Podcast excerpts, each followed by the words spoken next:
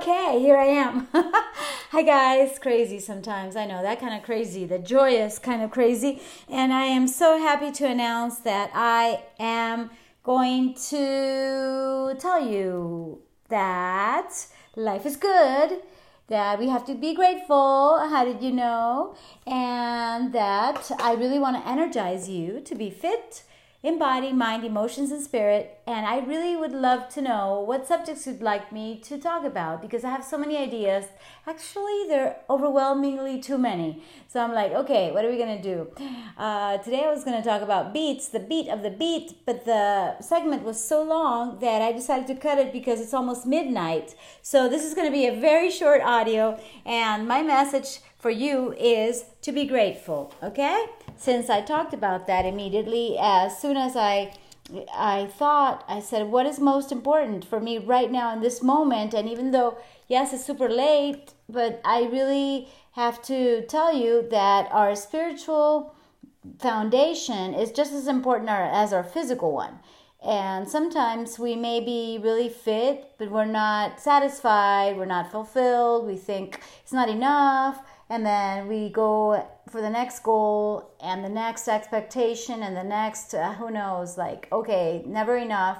And that leads to frustration. It leads to lack of satisfaction and sometimes even anxiety and depression I hope you're not going through that at all.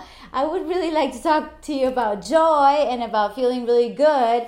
And the number one secret I consider to be actually joyous no matter what, to bringing the joy to your life, especially into your own world. Because you might look outside and see, oh my goodness, this is not so fun, or this is not so good, this doesn't make me happy. But when you start actually building your own internal, I, like I said, it's like a beautiful world. For me, it's like having yeah, having heaven on earth. Seriously, it's like a nirvana. I am really lucky to achieve that most of the time.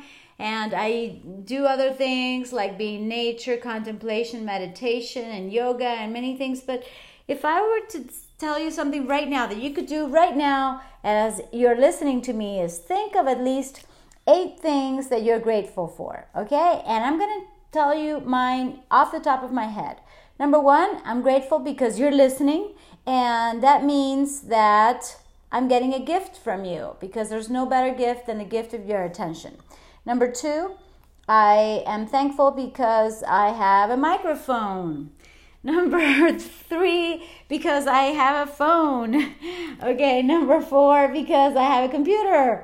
Number five, because I have internet. Number six, because I have light. Number seven, because I have water. Number eight, because I have food. Oh my God, and I haven't even gotten started. You know what I mean? So it's really easy to come up with one, two, three, four, five, six, seven, eight, and more, and 800 and 8,000 and 8 million reasons. And guess what? My energy suddenly went up just by thinking about how lucky I am, how blessed I am.